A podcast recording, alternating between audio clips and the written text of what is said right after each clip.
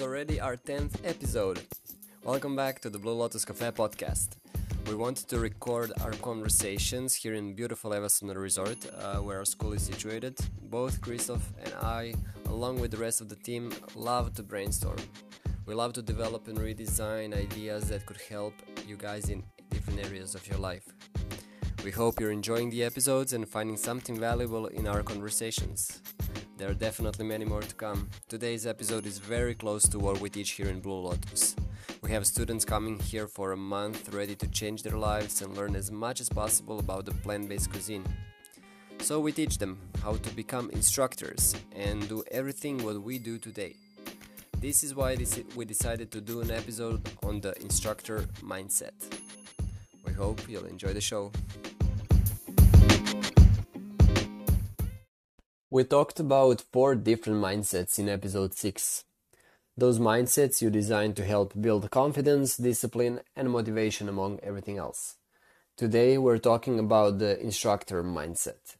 Why is this important and what does it include? Is this different than the coach mindset we talked about?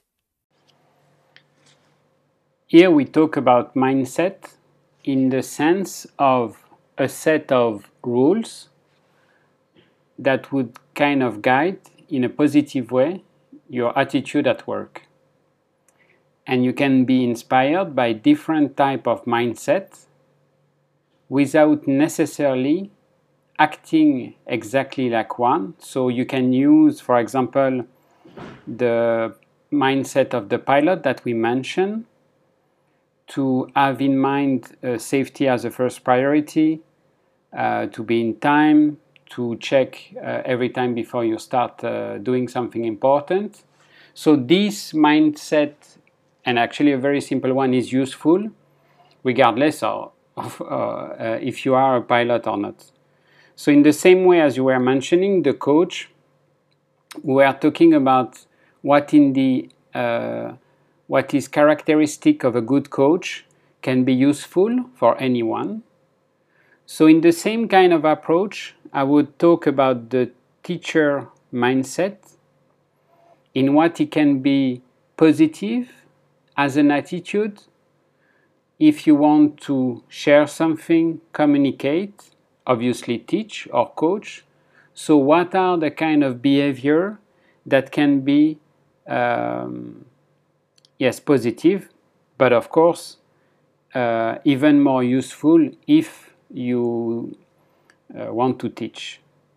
So one aspect is the positive energy um, and the role model, meaning that uh, if I want to, as a project manager, I want to teach people uh, the importance of time management. If I arrive late in class, okay, that's a fail. That's a simple one to guess. So um, everything that you want to talk about uh, to trigger some curiosity or to share some understanding, if you do it, so if you really act as a role model, your message will be shared in a very more efficient and simple way. So I think to stay, uh, to have an open mind, uh, to give your full attention where, when you are teaching to remain calm and uh, to adjust your pace to the pace of uh, the students. To keep on exercising your common sense uh, so you don't follow for example for us blindly a recipe. You check the seasoning. So basically sharing best practice, things that as a chef, if I see a mise en place, even if it's not me who did that mise en place, I will check it first. I will make sure. And I don't add half a cup of salt uh, if it doesn't make sense. Or so there are things where beyond the recipe, beyond the content that you want to teach, it's more about best practice, the right attitude, um, some things that you would do um, almost by reflex, and uh, the fact that you respect your equipment, that you clean as you go.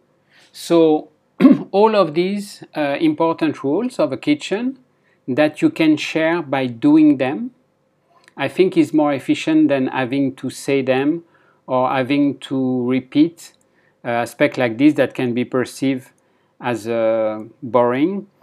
So positive, peaceful attitude, and just being more into uh, sharing good things, mostly by demonstrating in your act uh, this kind of positive behavior.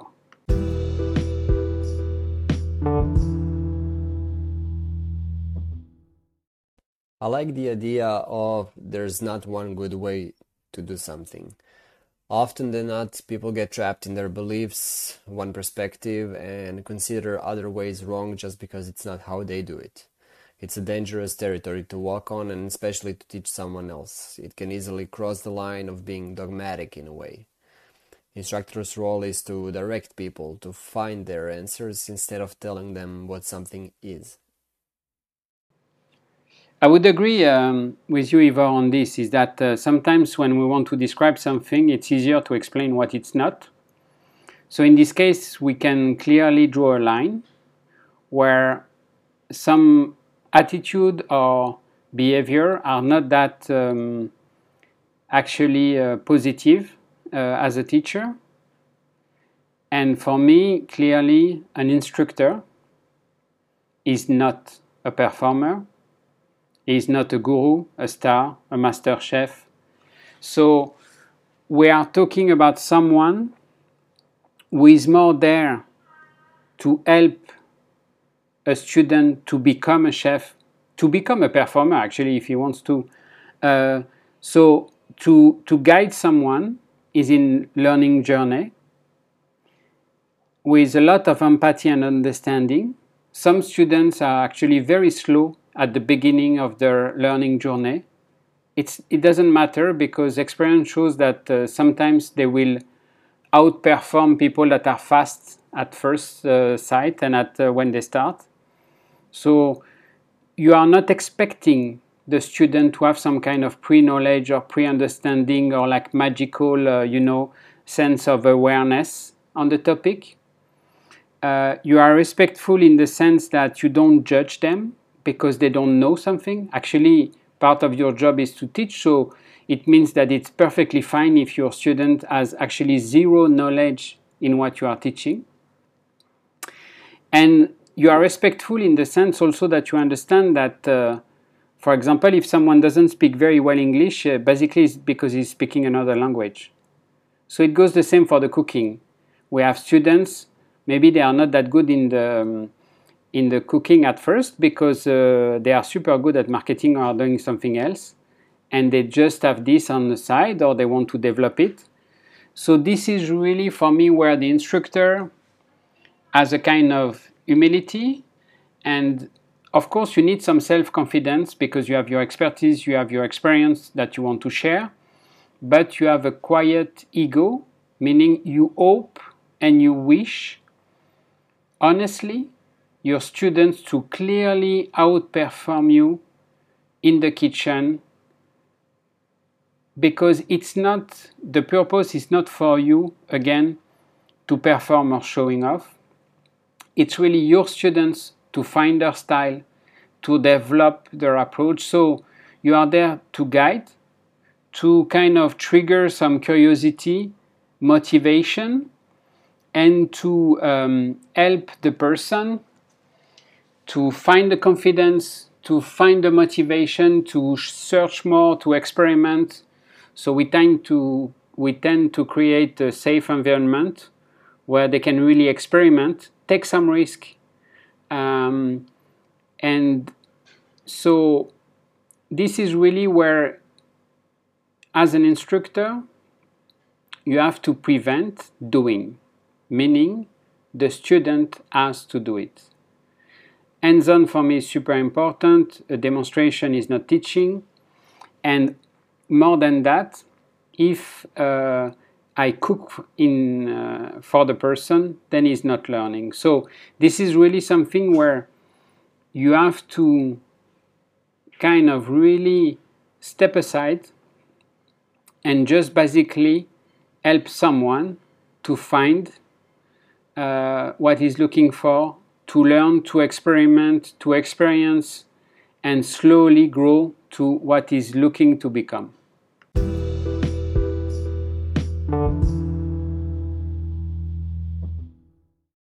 In the sixth episode, you talked about how watching someone ride a bike doesn't mean you will know how to ride one. As an instructor, how much should you actually show and how much should they do? What should an instructor do to give his or her uh, student the best experience and knowledge? Clearly, part of the, um, the right uh, mindset for an instructor is uh, understanding clearly the learning process. And by this, I mean that in order to learn something, any person need to practice meaning doing, experimenting, meaning trying, so potentially failing, uh, making mistakes, which is perfectly fine because that will trigger the understanding that something is wrong, something needs to be fixed, something needs to be approached differently. And it's that evaluation that will help with the right feedback to practice the next time just by improving certain elements in order to manage a result which is more what you would expect. So the learning process really is about iterations.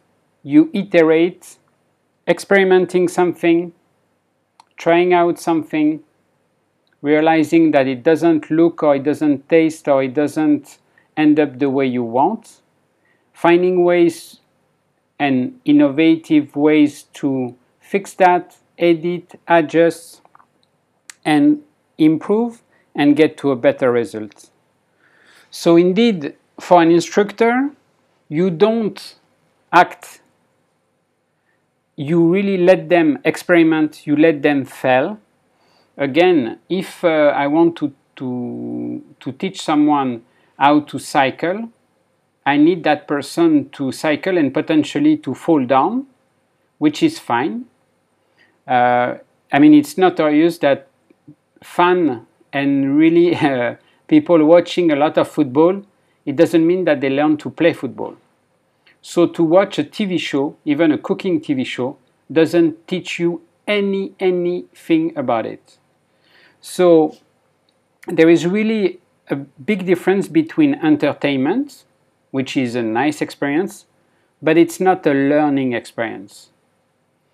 So, yes, sometimes we would demo, but straight after we would have hands on.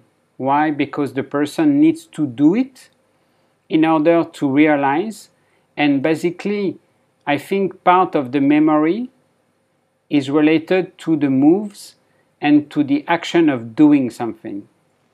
So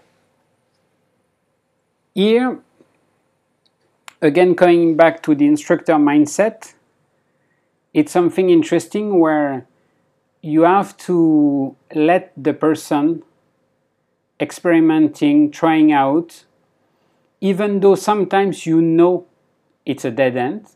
First, uh, you may be surprised, like the person might find a solution that you wouldn't expect. But even, even if he fails, it's perfectly fine because then he will learn by his mistake, he will learn by adjusting. So again, you provide a safe environment for the person to test to take sorry risks that are not putting them in danger at all, but just more like experimenting and trying. They do and they realize by themselves what needs to be fixed or what skills they need to master.